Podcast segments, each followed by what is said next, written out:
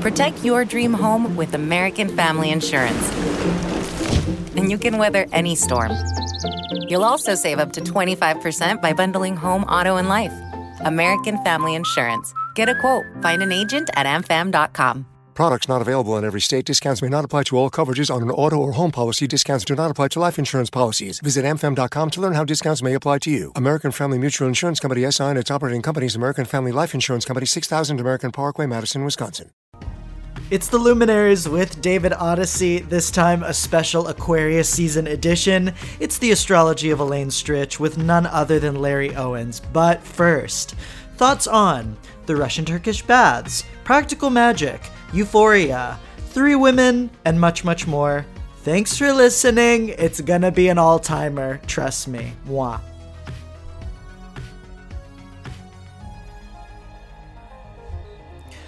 Okay, okay, okay. Um, where to begin? First of all, yes, I've been to the Russian Turkish baths twice in the last week.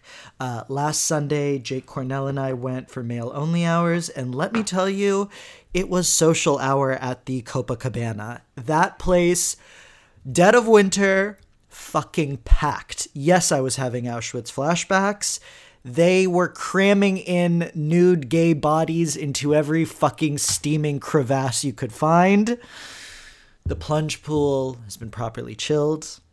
Um, you know, I, I, listen, I, will say this because I, I, did go to Spa Castle a week ago, and you know, generally speaking, I've been feeling a little disdainful towards uh, gay civilization, such as it is. But um, what I was exposed to at Spa Castle was pathetic. Uh, it was a um, decaying, squalid facility filled with Chelsea homosexuals, soulless, heartless, and mindless. Um, but the Russian baths, I have to say, there was a spirit of uh, Robin's "Send to Robin immediately" video. There was there was hugging and massaging and embracing and kissing and all the other stuff that happens in a steam room. But there was just a sense of uh,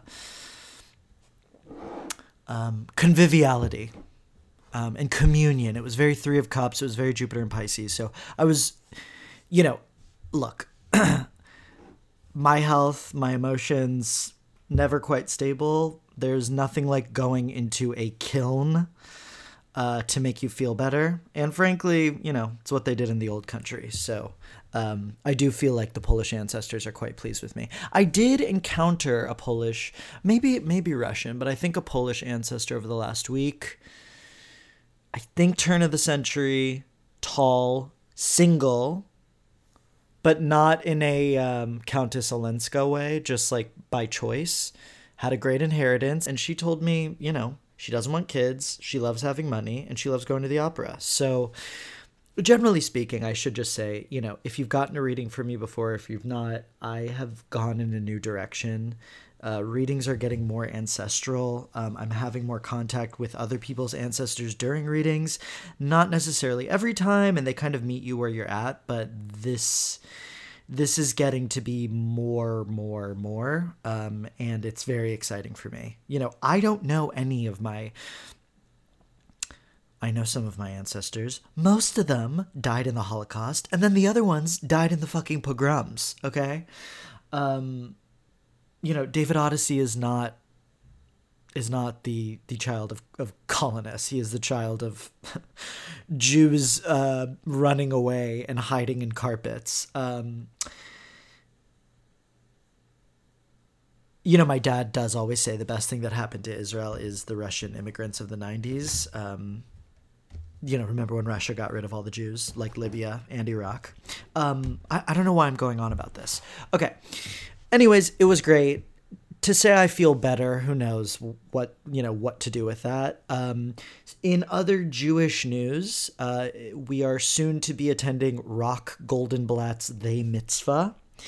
I personally have been uh, the minute they announced this series, I thought, oh, Charlotte's um, Charlotte's second child is bat mitzvah age. Like, let's do this. And I thought that would be a big plot of the sh- of the season, and it should have been. So I hope that the season finale gives us a they mitzvah. oh my god, it it's really you know, I already wrote a piece on this for Nylon, and you can read the February horoscopes for this, but the timing of Venus retrograde with and just like that, just the timing of that Venus Capricorn retrograde, that that slouch into materialist oblivion and the depression of the of the girls walking through Chelsea Market. Um, you know, Kim Cattrall is a Leo. And Leo is a fixed sign. They're not going to do anything for anyone they don't want to do. And they're not they're not going to run around just to get attention. They they know who they are and what they're worth, and and Kim Cattrall was right. Um, it's gotten just bitter and bizarre. Um, okay. Um,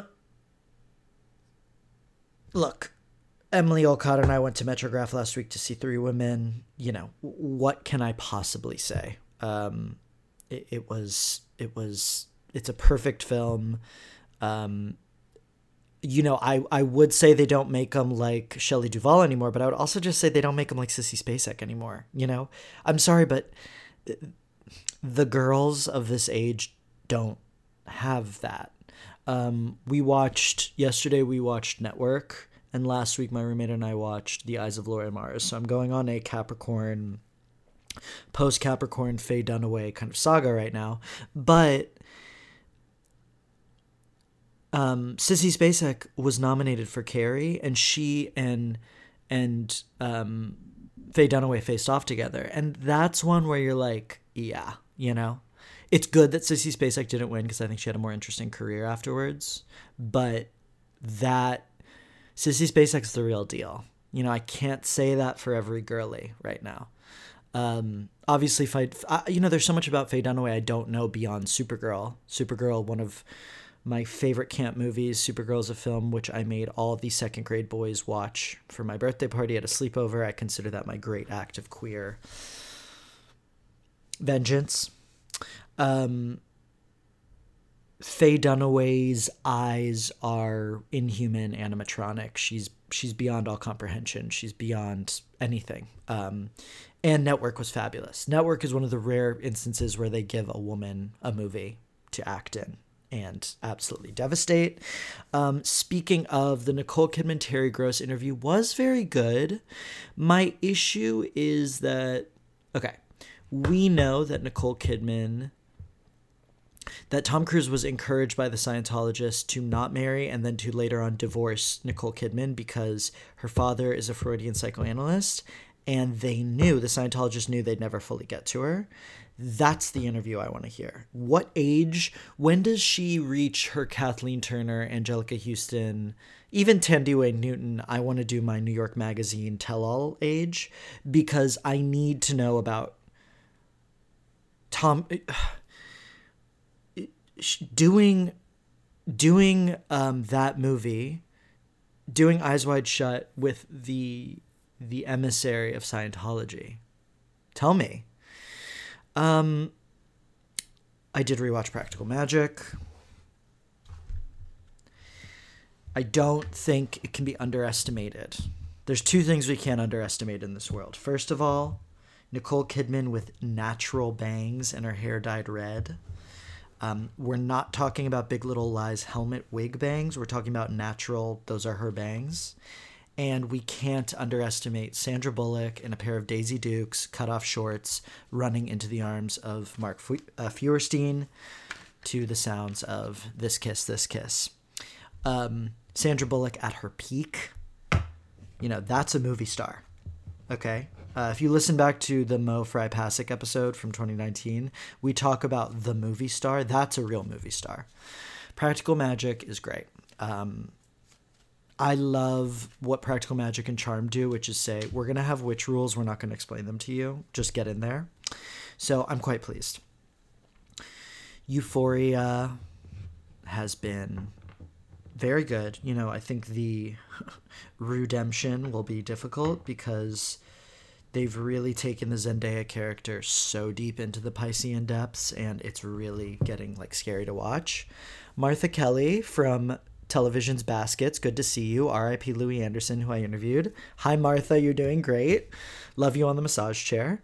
Um, the gay sex flashback was I want more. I'd like to know where that story goes, but it was it was something else and like I have to applaud it. I just thought yes, those boys were identical. Yes, they were obviously played by models. Yes, a lot of people's gay coming of age doesn't look like that, but I actually think this opened a portal into a different kind of fantasy and a different kind of feeling and a different kind of resonance and like that's just as critical and valuable and essential um, and i also just think there's euphoria is highbrow euphoria is very well made it's very high budget and seeing you know, the queer sexual awakening on a high budget and not in some pathetic low budget mumblecore shit, you know, I gotta tell you, it makes a difference. Okay. Um, I had a conversation with uh, Emily Gauss this this past week or, or week before about about the the Jake character on Euphoria, uh, about the um, Jacob Elordi. You know, God is cruel. I've said this before. Male beauty is malice. I've said that before too. Ruby and I once talked about James Franco and about, you know, everything about him. And the thing is, when a person looks like that and they're a movie star and they're charismatic and sexy and charming, yeah, they're probably going to get away with murder. I'm not saying they're not guilty of shit, but when you talk about Jacob Elordi, you understand that no woman could possibly survive that you know, God made this person look that way so that he would just devastate. Um, and it's it's just a hard truth of evolution that sometimes we have to accept that there are those who have been given a gift above the rest of us, and we uh, have no choice but to to be demolished in, in its wake. Um, you know, I, I don't want to go too far with this because look, I just watched Jane Eyre look, I finished reading Jane Eyre, masterpiece. Jane Eyre is a story of an Aries woman falling for a Cancer man. Hello. Um, but I watched the 2011 version. Michael Fassbender is another one. God is cruel. I think Michael Fassbender actually has committed real abuse against women, so I don't want to like support this theory too much, but you look at him and you're like, oh, fuck. You know, who could stand a chance? Um, he was very good in this version. Mia Wasikowska, I'm sorry to say, miscast. Um, there, I also watched the Charlotte Gainsbourg version. Love Charlotte. I adore the woman. Speaking of a cancer, I adore the woman. She can do no wrong in my eyes. But I need to watch the Samantha Morton version because I think Samantha Morton will be the only one we've got. Um, she might be the only true Jane in town. Um,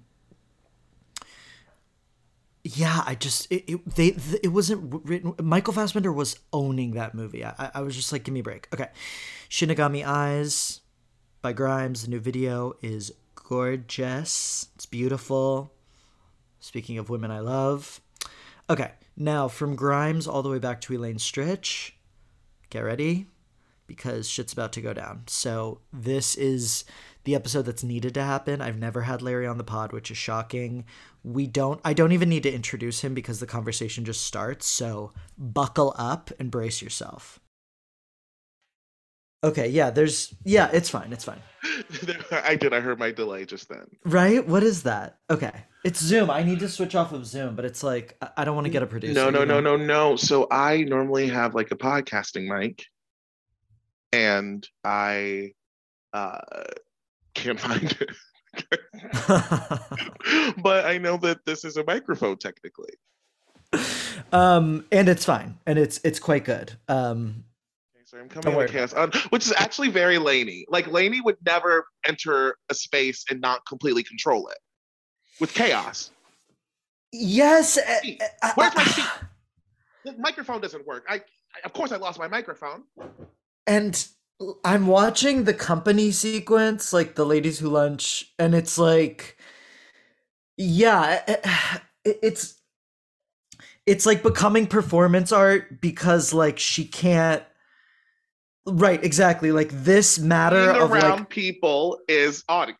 If you are right. a person, you are an audience member, and the play has begun. right. And like there's no no one can end it. Um and actually, let's just jump in because you, Larry Owens, uh, are a Sagittarius, and Elaine is a Sagittarius rising. Normally, I would introduce you, but frankly, this guest Oh. needs no introdu- introduction. We're already we're already in. Yeah, and this is the thing when when uh you know She's when Sag life rising. I did not know that. That is crazy. It's perfect. And, you know, Sagittarius is ruled by Jupiter. Jupiter is that planet of expanse and abundance. And it's the biggest planet in the solar system. It's this planet of largesse. And Elaine's first planet, in her first, you know, the very first planet when Elaine was born in the sky is Jupiter. So Ah. that sense of life as a constantly expanding art piece experiment slash confrontation is so apt Oh my gosh, confrontation. Art being art and love, maybe even having confrontation is huge. yeah yeah and like i think she grappled with that too like i think she grappled with the idea of like being a new york broad or whatever and she she left new york quite a bit too like i think for her there's this aspect of like if i don't turn this off manually it's just going to keep going until i'm burnt out you know I mean, the burning, and that's the thing. That is like, as a Sagittarian, I'm not an Aquarian, but as a Sagittarius, like, I absolutely, there is both the burning, the endless burning of like travel, of exploration, of curiosity, but then there's the absolute mutable qualities of like, being like, yeah, I'm a New York City broad, but like, I'm just a simple girl from Michigan. I know. I'm going to London like- now. Like, okay. She's like, I'm a boozy broad, but no, I'm a convent girl. Like, what is the Yeah. convent girl? Convent girl. Like, what is like? But I also give very much that. I'm like, am I the most like outdoor cat ever, or am I like someone who just wants to be cozy and like? But both are true, And you it's very both. That's that's very good, Larry, because it's very Sagittarian of this idea of like you're constantly moving and seeking expanding, but when someone pins you down or labels you or identifies you, it's like, what are you talking about? Oh my god! Oh wow, red straight through. Shot through the heart, and you're to blame. Oh my gosh, it that is wow. Yeah, that's my whole thing. Literally, like literally, like wanting to be seen, wanting to be labeled. Give me a label. And it's like, you think that's all I can do? Right. right. And it's interesting because there's that part too in the documentary when she wins her uh, her Emmy for 30 Rock and she's on like 30 Rock season 6 or whatever and they show her watching it and she's like I don't find this very like interesting or funny anymore. Like you can't like that that idea of the stagnation you know is so and and that to me works very well with theater if we're talking about like sagittarianism because theater is live and i think when you film something okay you film it it's in the can and then you see it a few months later or a few years later but there's something like for her level of of energy she needs to either be in like a direct challenge or it's just pure stagnation why is she bothering? Yeah, yeah, like that almost like that because doing theater eight times a week is a fight. It's a fight against stamina, it's a fight Yes. against like sanity. Like, and so like that, like that that's actually what kept her alive. And then like once you're like, don't go on stage, like what is the body to do? The body knows one thing: gear up or recover from the gig. And what do you mean? Mm-hmm. Gigging is life, work is life. We're American. If you weren't working, you weren't shit. So if you like, so thus we have this. That's why old school people have the reverential theater because mm-hmm. theater is not hobbyism. Theater is your livelihood. And so if you are a plumber, a chef, a caretaker, a teacher, you're going to work. You're not, I have a headache, I'm not going to work. You're going to work with a headache. And so there is this passage of time what work means to an artist that is like shifting and becoming really pacifying and placating that Elaine Stritch, thank God, mother is not here to see. Honestly, Larry, let's talk about this a little because you just opened a really beautiful door for us. Elaine Stritch and Patti LuPone are, t- you know, Elaine Stritch did do well on television. Patti LuPone has famously been. she's never gotten her due on TV. I think we can say that. Like I think she's Patti LuPone has had memorable roles on television, but there's something about sending these women to LA where it's like people in LA are workhorses, especially in the TV industry. Like TV actors, just kind of like if you you know there are It is- CW it's actors grueling. who just yeah they just move to Vancouver and you never see them again. But there's that sense of that sense of yeah the fight and the like um the immediate resonance the immediate like uh feedback i just think there's something it, it like takes the oxygen out and famously elaine stritch did audition for Bea Arthur's role on golden girls and she said she blew the audition which is like what classic What It's classic that? Lainey. It's, it's that's the thing is like is for her and for people of that age and for her like the failure story is as important as the success story. Yes. That like in your treasure trove you better have some failures to go along because everyone's going to talk about your successes. But if you can't say i went and i fell flat on my ass and look how funny it is how wrong i was like that is Yes. a part of it too. That's a part of the balance of like being a star quote unquote star and it was just so crystallized in this human being like just so absolutely like ready and built to be star and the star that the way she was at the moment in time where she was born Thank you for saying that. Uh, you know, listen, this is this Elaine Stritch is has three planets in Capricorn. We've got Jupiter, Venus, and Mercury. Capricorn is the sign of masculinity, dominance, and Capricorn needs to be clawing its way up somehow. It's all about the scrape through barbed wire. She has her Mars in Aries in her fourth house of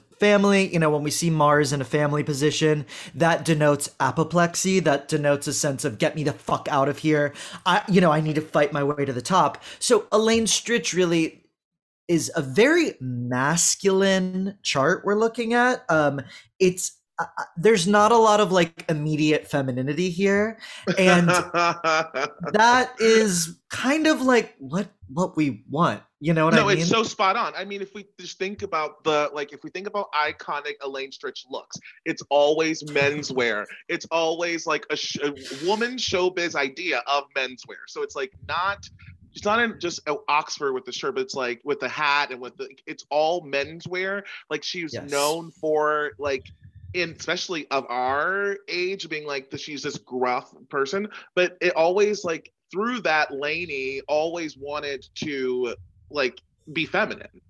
That like that like she actually like Joanne and Company is while Elaine is not like is not sex like horny sexy but like the character is and that there's like a broad lust lustiness that comes out of her that she can access and tap but it's not what she's presenting as people thought she was a lesbian you know she's best friends with the No. columnist liz smith and there's like you know rumors of that but i think laney actually is giving something separate which is maybe even chili and ace That's uh, thank you, thank you, Larry. You are you are reading the astrology beyond me, uh, i'm just doing the biography i actually can't i don't know what this chart means i'm just like going off of facts that and like but you're obsession. feeding it, um, because Venus in Capricorn. Uh, Larry and I are recording uh, in the final day of Venus retrograde. Venus has been in retrograde for the entire run of and just like that.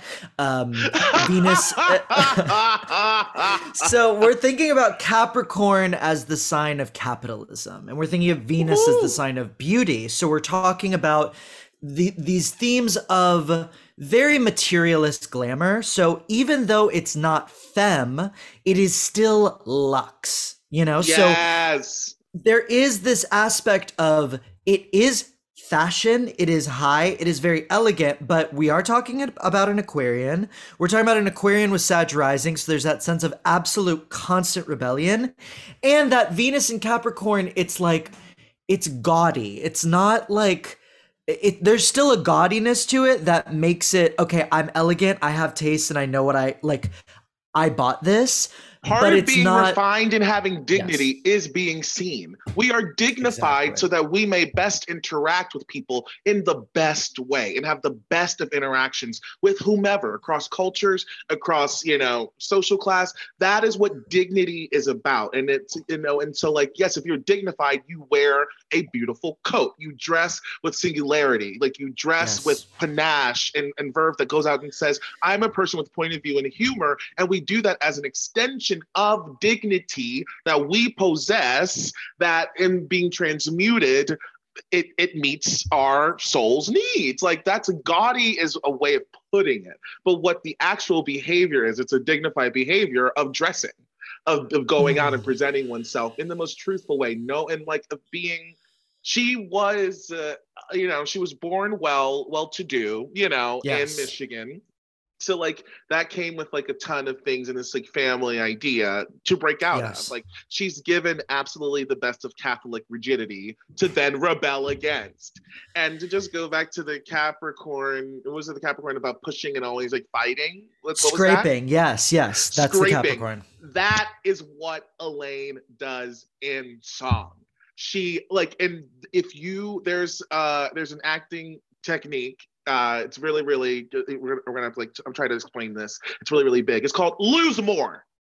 It's like if you if you're in a moment and you're not losing, then you are it's not real. So Yeah. it's like she she looks at a song at a Sondheim three act play of a song. It's five minutes, a hundred words, and we are literally watching her scrape through the material. The harder she has to fight to get to the double bar, the end of the song, the big finish, the more we love her. The fight is the journey, is the drama, is the gift. And she understands that. And so when you understand it as a human, it's so easy to apply that to well made art. I have had many conversations over the years uh, with Henry Kapersky and Lulu Krause about like why, how impossible it's been all this time to get a new Funny Girl going because that lose more thing is something Barbra Streisand certainly had, and I think obviously Elaine Stritch has uh, had of like they they Elaine Stritch, yes, she came, she was well to do, but like you said, she came from this like prim, uh, sexually repressed, um, like she's from Michigan, right? Uh, like this Michigan Catholic upbringing. So then when she comes to New York, there is still this ascent and this fight and this battle. Barbra Streisand, who's this like Jewish girl who's not traditionally beautiful until she redefined beauty. Also, we have that battle, and that's just not something that the Disney Channel can manufacture. You know, it's no, really it's not something that they require. It's something they require. So the difference between television and film is that like you on Broadway every night, yes, you have to summon and bring whatever you want the audience to Yeah. feel. It is up to you to Yeah. summon, bring it, and put it out to them un uh unobscured, un, uninterrupted. And to let to let as few things as possible, your lunch, your day, the you know what I mean, your like the, the number of performances, to let none of that get in the way of you doing, of you actively making a connection with the audience. On camera, you truly, babe, if you show up to set and you and you go and you do the Google Gaga, it's coming out good Yeah. because it ain't about you. It's about Yeah. you know the it's about selling Tide during the commercials, and so it just is like you don't need to have a, a spirit of journey to be an actor on television and film. Uh, you know uh, the, this this idea of the warrior archetype the mars and aries you know i, I just saw uh, i just rewatched at, at metrograph they were showing three women with um Shelley Duvall and Sissy Spacek. And, you know, with Shelley Duvall, we know in The Shining that there's all these stories about how horrific of an uh, filming experience it was and how, you know, she was kind of basically abused by, um, what's his name? Yeah. Um, wh- whoever the director is. And, you know, it's really, it's beyond me to know his name. Um, and then I read an interview with Shelley Duvall in the last two years where she was like, "Oh yeah, it was horrible. He was screaming at me. We were fighting. I was sobbing, but like the work is very good, and I'm really proud of what came out." And it's like you like you're like, "Oh fuck!" Like we wanted there to be this story about like look what was done to her when really she has that and that's why watching the company sequence of Elaine Stritch Stephen Sondheim is like your voice is brassy. You need to go to sleep. We've been here for 14 hours. And she's just like no. You know there is that that that it's it's it's good conflict. It's like you, you oh need that. my gosh, no, it's absolutely replete. It's like the for her the most dignified thing as the star of that company is to make that documentary good. So like if we go back to this idea of dignity, it's like no, make a show. Like Lainey, don't like do not not give them a show. Right. You know? And right, so what she does is she creates the circumstances by which she can become the star of that documentary, aka she is herself. She goes to lunch. We see her knocking back beers with Hal Prince at the luncheon. We see that she has a, which we know that is doesn't count as a drink if you have a pilsner beer. So No. like she has having a pilsner beer, you know, the one that we see. So Yes. imagine, you know, all the nips she's taking and whatever she's doing, you know, on the side. But through being herself, she creates the perfect conditions to be the star of the documentary and give us something to talk about. And she understood that that was her job. That by Yeah. creating a good documentary, she might secure more work for herself and more legendary status. And it is so intentional. and I have to say, like, that song's immortal now. I mean, obviously, there's been many women who have who have made that song immortal, but like, she did an act of service. You know, like she did contribute to a legacy and a like that is the Aquarianism too. Aquarianism is like, what's gonna be? What is this gonna be in twenty years? Um, and she's filming this documentary for this show they're making, and she's like, no, I know I know where this is going and I'm going to like I'm going to perceive this in multiple mediums at a time. Also, it's just something that I said earlier was like the failures are as important to the story, like the Mm. actual like verbal telling of the story. So like if the cameras weren't there, what she would go on, and so she's sitting on a late night couch, and they're like, "Boy, you're going to London and company. Uh, ladies lunch is a show-stopping song." And she's like, "On that recording, I could not get it." And Stephen Sondheim is looking me in the face, and when Steve's looking at you, forget it. You just know you're you're in the deep, deep mud. And so I came back the next day, and I put on a little eyeliner, and I hit it out of the park. And then the audience Yeah. goes crazy because she's just taken us in an anecdote through that journey, through that I had to grapple and I had to fight to make this. And Yeah. the story of the art is as important as the art to this person and that can be fun and profound in you know that environment at the time in which Eh, and not that's now. very Margo Channing. yeah, ex- and not now. That's what's really interesting is that's that has really changed. Um she is Saturn Scorpio and this is a life like defined by these intense epochal um brutal experiences which you're right for her it, it, it is copy it, it, it is history but you're right that that that ethos has really shifted. Um i think it's going to shift back this decade actually because i don't think we can stay in like um here's my trauma Bubble mentality for much longer. We're- yeah. we're in bubble bursting. Yeah things have to be fun. We have to be able to tell stories that like are not juan and pat but that like also like have are good. And like now like nothing can be special you know what i mean? Because everything's Right. so accessible and like everything everything having intense value is devalued you know what i mean? If everyone has a voice no one has a voice. No one has a voice right now. Yes we, um, we we u- we used to send people who were given platforms for voices through huge vetting school meaning you had to go and make something for us to care. Like we like there used to be such a vetting to care. Even if you just wanted to have a soapbox like you had to go in the corner and like get 100 people to stick around first you know? And so that system is gone. Everyone has a voice right now and it no one has a voice. Nothing is being said. Everything is being passed around, but nothing is being said, and nothing can be said if we're all can if you cancel it out. And Larry, thank you for saying this because look, we're talking about Sag the Sag rising, the Sag archetype, the Larry Owens archetype. Like, you know, when you watch the Tina Turner documentary, it's just like, fuck, god, that woman worked. Like like in terms of like physical like the reason why she's like in her chateau in Switzerland and is like, no, I'm done is because like the amount of like pure stamina and like Her endurance, you know? and you're like, oh yeah, I, I, there's a lot of great, you know, young girls out now, uh, but like no one had to work like this. It's just like I, I hate to say it, and I'm not saying everyone should have to work like this, but like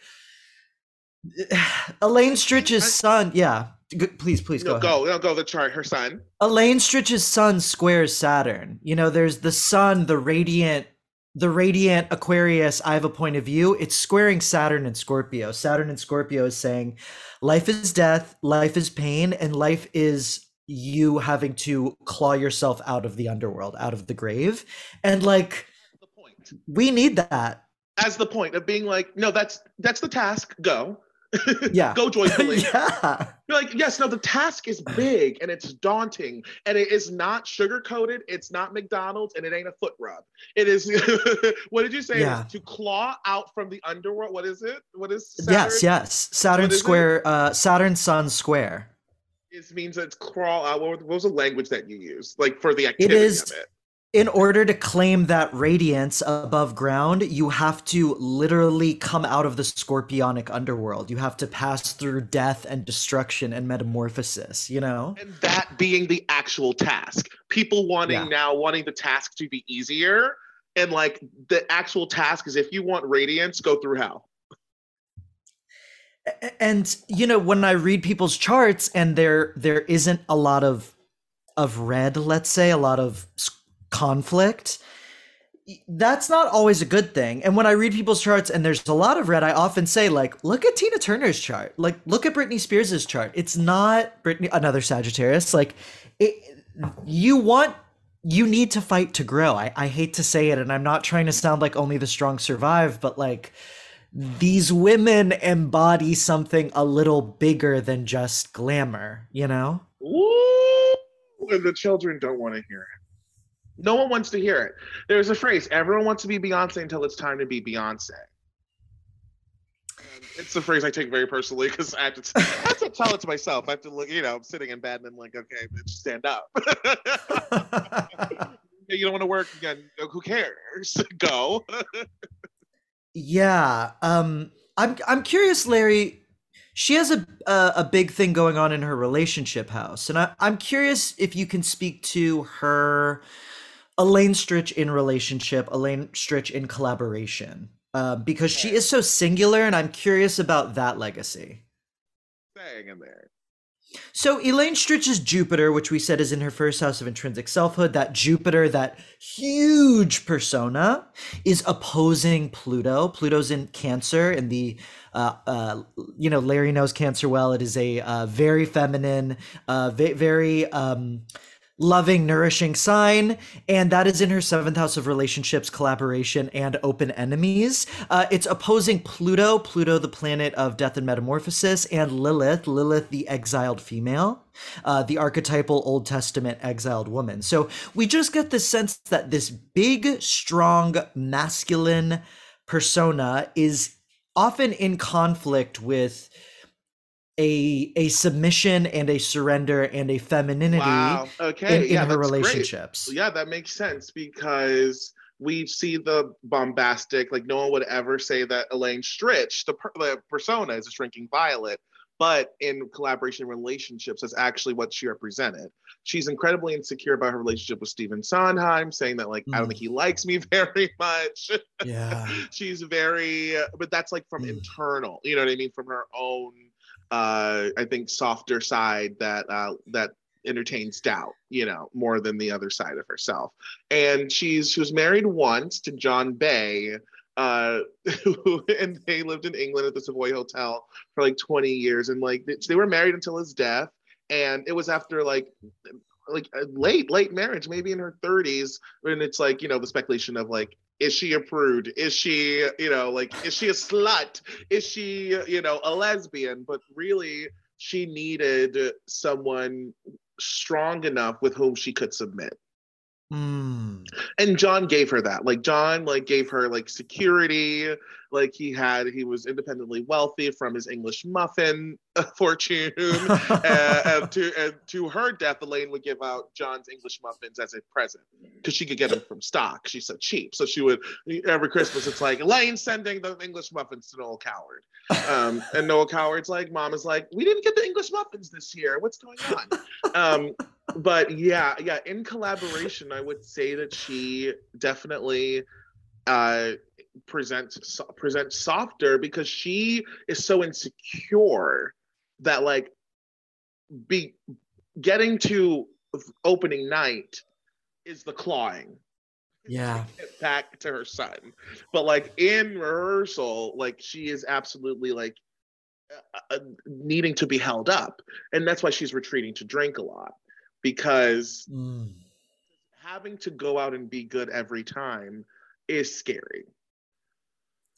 And even though she's good through technical skill, a lot of like what uh, common parlance about virtuosic artistry is, is that it's because of you. And it's like, it's like I was given this tool, like your toolbox as an actor is literally how you look. So it's like, first of all, I'm working with what I got. I'm doing the best that I have with what I got. Mariah Carey. Um, and so that's like a big part of the equation. It's like, how can I take credit for that? And then when you're actually doing something as repeatable as eight shows a week for a career and a livelihood over and over and over again, you know that it ain't just you. That like on Yeah. Thursday night in October, it is absolute technical skill. And so Yeah. to not doubt your skills, not doubt yourself, but rather to doubt your skills and to doubt yourself is a very natural place to be. And I would say that like of the types t- to go through that insecurity and process, Elaine is on absolute the far end of the spectrum, soft, the far Mm. soft end. She's someone who is going to break down, who's going to need, you know, side by side triaging, who's going to need the director, who after she's broken down the director, will like actually listen to, you know, and then collaborate the best. But only once she's gone through her process can she collaborate. Only once she had lived and established her life could she marry, you know? You know this is such a you're giving us so much to work with with aquarianism because elaine's aquarius sun is in her second house of self-worth. And we think about her ability to wear her originality to wear her sense of style her sense of panache um, and that that just sense of the aquarian identity on her really fits. She is really any show you see with her you're you're like this is not how this this work is written. She's doing she's running circles around it. She's giving us angles. You know she's bizarre. She's original. She's different. She's an outsider. And you know the inverse of aquarius is leo. Leo is i'm embodied I'm the king. Everyone looks at me. I'm totally secure. I'm regal. And with Aquarius, you know, for all of Aquarius is like, I'm a rebel. I don't give a fuck. I'm an alien. I'm an only child. Aquarius does feel the sting of being the outsider. You know, Oh, they're it- so sensitive. So Exactly. sensitive. Like it's like it's a it's imagine it's like how dare you be a stubborn bitch with feelings? Pick one. And it's like, no, Aquarius is like, no. Like I absolutely want what I want, when I want, how I want. I'm gonna present how I want the outward thing, the aesthetic thing. But but. I also have ev- I have every right in the world to be a soft bitch. Exactly, and, like- and be taken care of. Like Why aren't you paying attention to me? Exactly. It's not Leo bravado. It's not self-sufficient in that way. It's And- something more and- vulnerable. Exactly. It's really a shadow side. And her you know we have we have the nodes of astrology these are the points of the moon's elliptical with elaine stritch her south node is in aquarius and her north node is in leo um and so we see i mean let me just i can be a little bit uh, more open about what nodes are the south node is going to be a bit of what you come from and what you know the north node is going to be a little bit more um uh, what you're needing to download in this life. And with Elaine Stritch, we see the South Node immediately conjunct her sun in Aquarius. So the Aquarianism, I think, with her, and I think this is not you know a profound uh, declaration, but the the South Node that Aquarianism she came here with that, um, and like she's got it. What's more interesting is the North Node in Leo. The North Node for her is in Leo.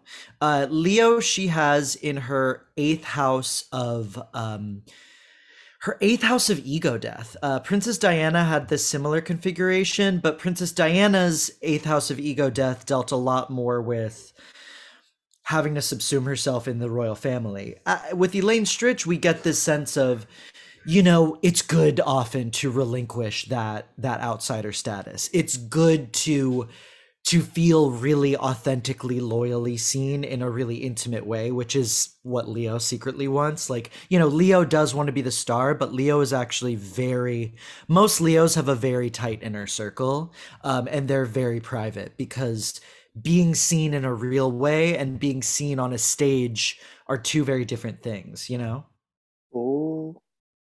Yeah um, a lot.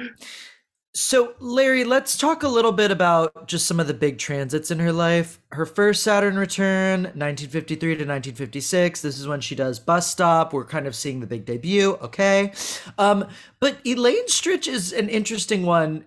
It's so weird that she and Bea Arthur. It's just really weird that they both existed at the same time. Like, what is that? You know what I mean? Uh-huh.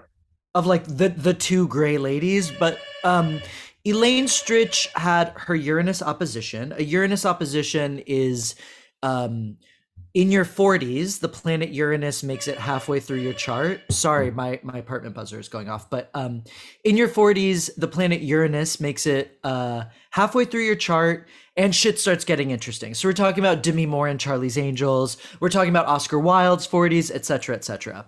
Elaine Stritch's Uranus opposition was 1961 through 1969. It was um, in Virgo. And this, to me, if we think about Virgo as the sign obsessed with roles and service and what you're doing and work, um, we're thinking about those that 60s decade as extremely productive, prolific, and expansive, right? Yeah. I would say that's like the Sondheim decade. Um. Okay. Let's see. Hold on. Hold on. 'Cause I, I, so that I don't misspeak, I am pulling up some notanas.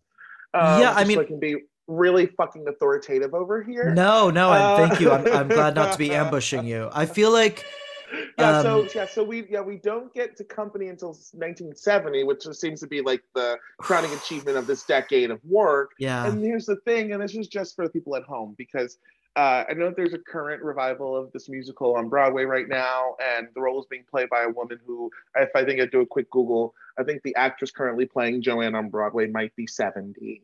Um, she's she's coming in at 72 years old. So we're so Elaine Str- so Ladies Who Lunch is not what we think. Like Ladies Who Lunch was not a term until this until this song, until this moment. So you when you are on the writing or delivery end of a piece of work that becomes American becomes worldwide language lexicon, that is what the power of musical theater was at this point. That like Mm. That like it is like you know like everything's coming up roses. We say that now. You know sondheim wrote that. Like Mm. that we didn't say that before he wrote that. He's introducing and she's introducing since the first time since gypsy the next sondheim bon mot that we could just Mm. top like throw around. And this character was 40 the character of bobby is turning is turning 35 and the character of joanne is 50 and like and is competitive and like and it's could be his their friend not this like grand dame like like not a non-fun countess luann like, Right. like sorry now i'm i'm now I'm outwardly dragging a a concept No, but she's not playing like she's it, it- it's it, it's indelible because she is not supposed to be playing. It's not like a matriarch role. She's not doing. Um, she's not doing. Yeah, It- it's, not, from Andrea. It's not. uh You know the role in Pippin that Andrea. um yes yes You know, it's not Andrea that. Martin. it's not, It's not Andrea Martin and Pippin. It's, It's not, not- that. It's not that. It is actually this active, horny thing, this like horny despair thing, gargoyle. This like this active, someone actively losing, lose more. Had it like oh gosh, I, wow, I'm doing a public dragging of performance. No, I'm doing a distillation of art with a little like edge of critique.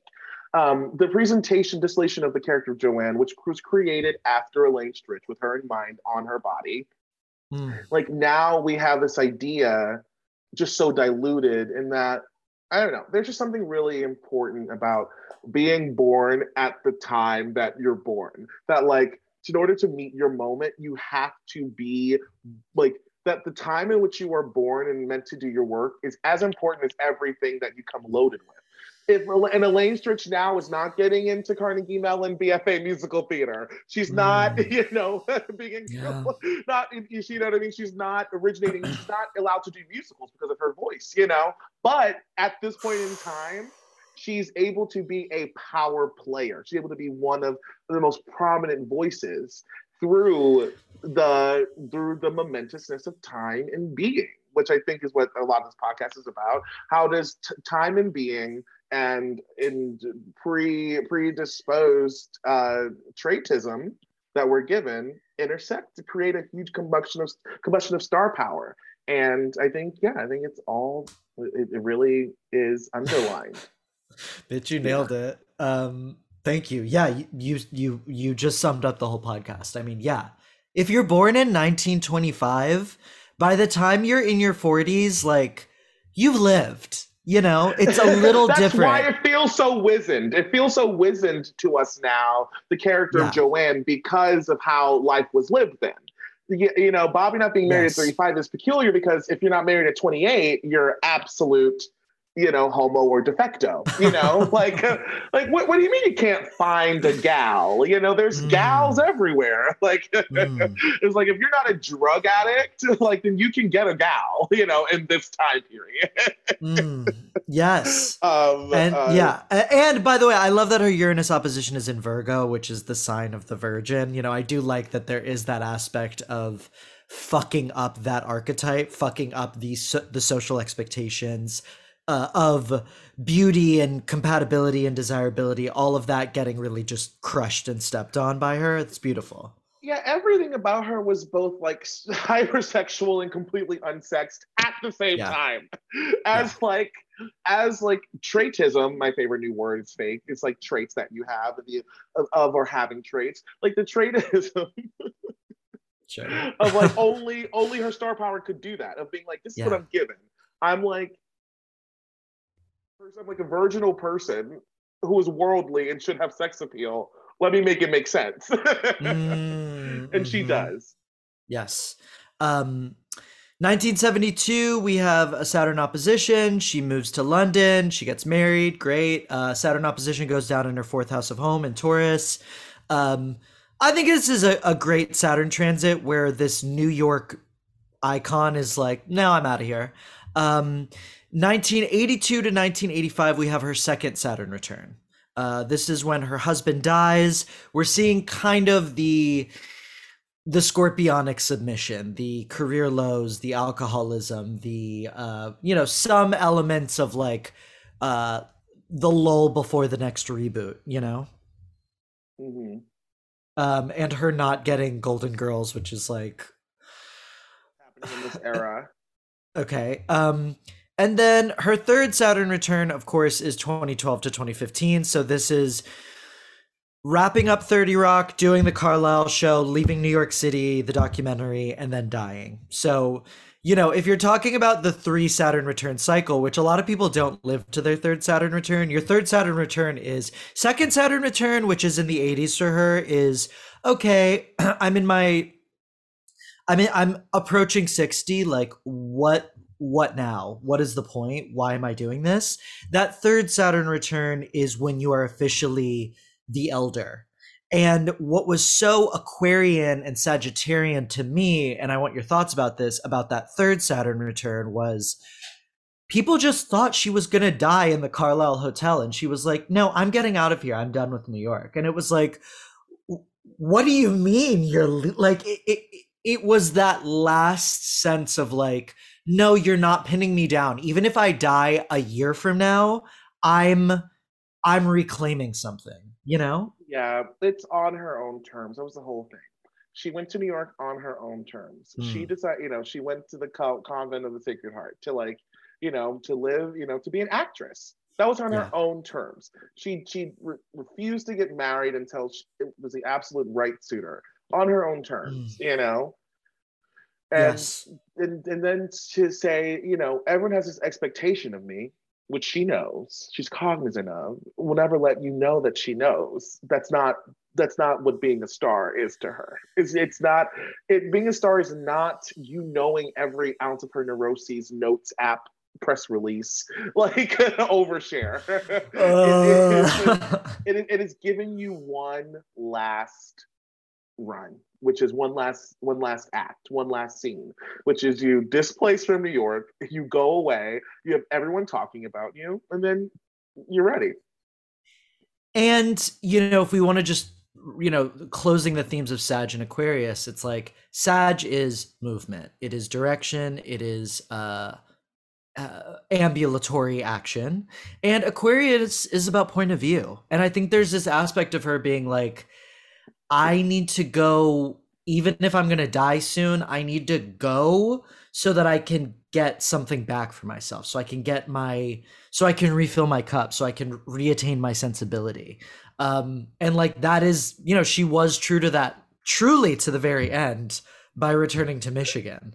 And the idea is that, like, as a journeyman actor, which she was, and how I still identify somehow, which is just yes. like you just go from theater to theater. Like you, the work never ends. And like, and if she could, you know, with autonomy and dignity, like go to a theater and still do HO, she would have been looking for her next role.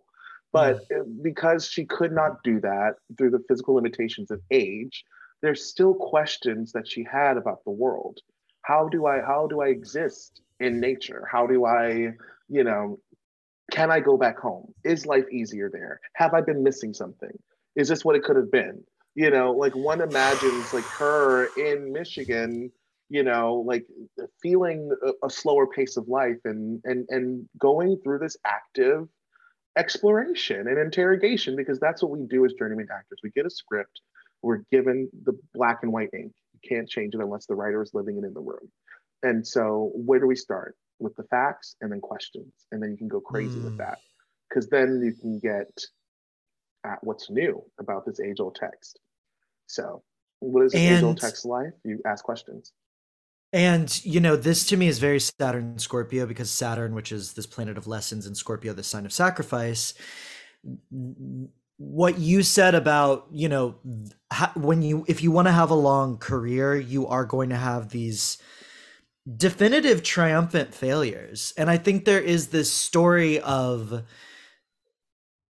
what roles could have been and what life could have been too. You know, to act so willfully and so decisively and to to have these these spectacular iconic parts there is always the shadow there's always the what path wasn't taken um you know what destiny wasn't fulfilled do you know what i mean yeah yeah between each highlight we're talking about is a decade of figuring out how to get to that and the life of the journeyman actor is to once you have your next you know andre de shields says the the the top of one mountain is the bottom of another so it's like you, you know you gotta gotta kick it up that next decade and you know fortunately she always had something peak out at the right moment yeah. always at the right um, moment. She would she would pivot. She would change location. She would meet a new faggot um, who, who, would write.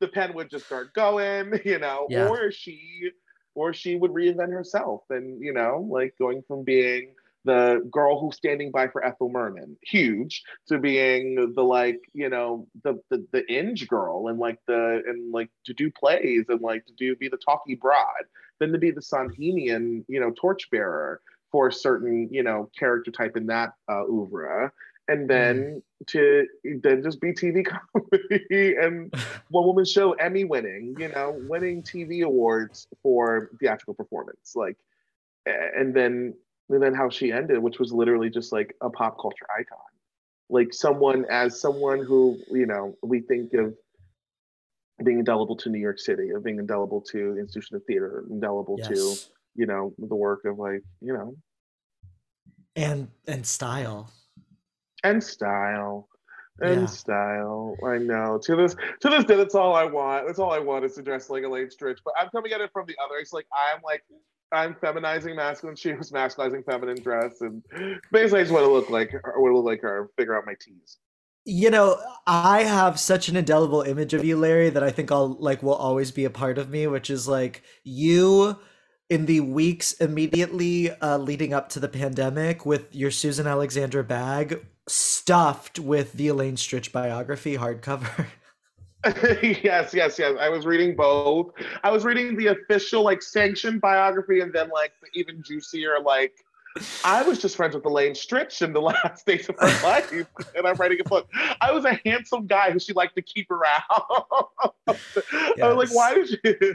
I was reading yeah, Yes. both. I was I was very Elaine Stritch pilled anticipation of a writing project, which, uh, you know, really fulfills me because you know, I'm just keeping her legacy going. So, do you have any recommendations for listeners of which texts, um, texts, uh, Read it- read OBCs, both, uh, documentaries? yeah.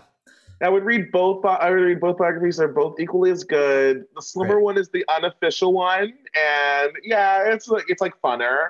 Um, but yeah, there's a, like a ton of media you can watch. So if you haven't seen the D.A. Pennebaker documentary, uh, original cast recording, where they make the company uh, cast recording, it's really great. We've referenced it Yeah. a lot here. Uh, Sondheim's uh, 90th birthday. There's what's called the red dress sequence, where like her and like every other diva, they do a number from Sondheim, and she sings "I'm Still Here." Uh, she has Elaine Stritch at Liberty, which won the Emmy Award. So watch Yes. either Elaine Stritch at Liberty or just watch her Emmy speech for winning. It's so good. It's so good. If I hadn't gotten out what was inside of me today, normally I can't take a compliment, but tonight, be my guest. she starts thanking people. She's like, she's like, Donna, Donna, Rick Baruda. I don't like him very much, but he got the money. He got the money to do the show. In the middle of it, she goes, No, no, Sheila. Like, it's just it's so good. No, no. Sheila is uh, one of my favorite things to say out of context because, like, I don't know what she meant, but I love it. And when Um, you say it, it, it's like, yeah, no, one no, knows what you're doing. It's Sheila. She looks up to the balcony during speech, points and says, "No, no, Sheila." it's so funny. Like, is she Gibberish. mistaking? Is she forgetting someone? Jib, jib. But I'm honestly, I'm so happy that she made it to the end of her life with cognizance. She Oh, was thank giving, God. She was she was giving good old interviews till her to her last day. Yeah, uh, yeah. There's a, a Bette Davis aspect there of just like, you want me to come back on the talk show? I'll do it. Like, dare me, you know. Um, so Larry, I would tell people to go see Sondheimia, but it's sold out, and thank God I already have my ticket, so oh people can just be ready. Um, yeah, yeah. Just just just keep just keep looking. Uh, there'll be more stuff. Yeah, as Viola Willis says, don't stop the train. Um, so Larry, I'm not even going to tell people where to follow you because they should know already. So um, thank you for being here. This is like Thank you this me. was the touch of destiny, and you know I love you with all my heart. The Luminaries is recorded with love in New York City. If you've enjoyed this show, please subscribe, share, rate, review, and etc. If you would like a tarot or astrology reading with me, David Odyssey, you can go to davidodyssey.com or follow me on Instagram, David underscore Odyssey. And of course, be sure to read my nylon column and tell everyone you know about the Luminaries. I am excited for whatever the hell is coming next. Let's do it together. Mwah.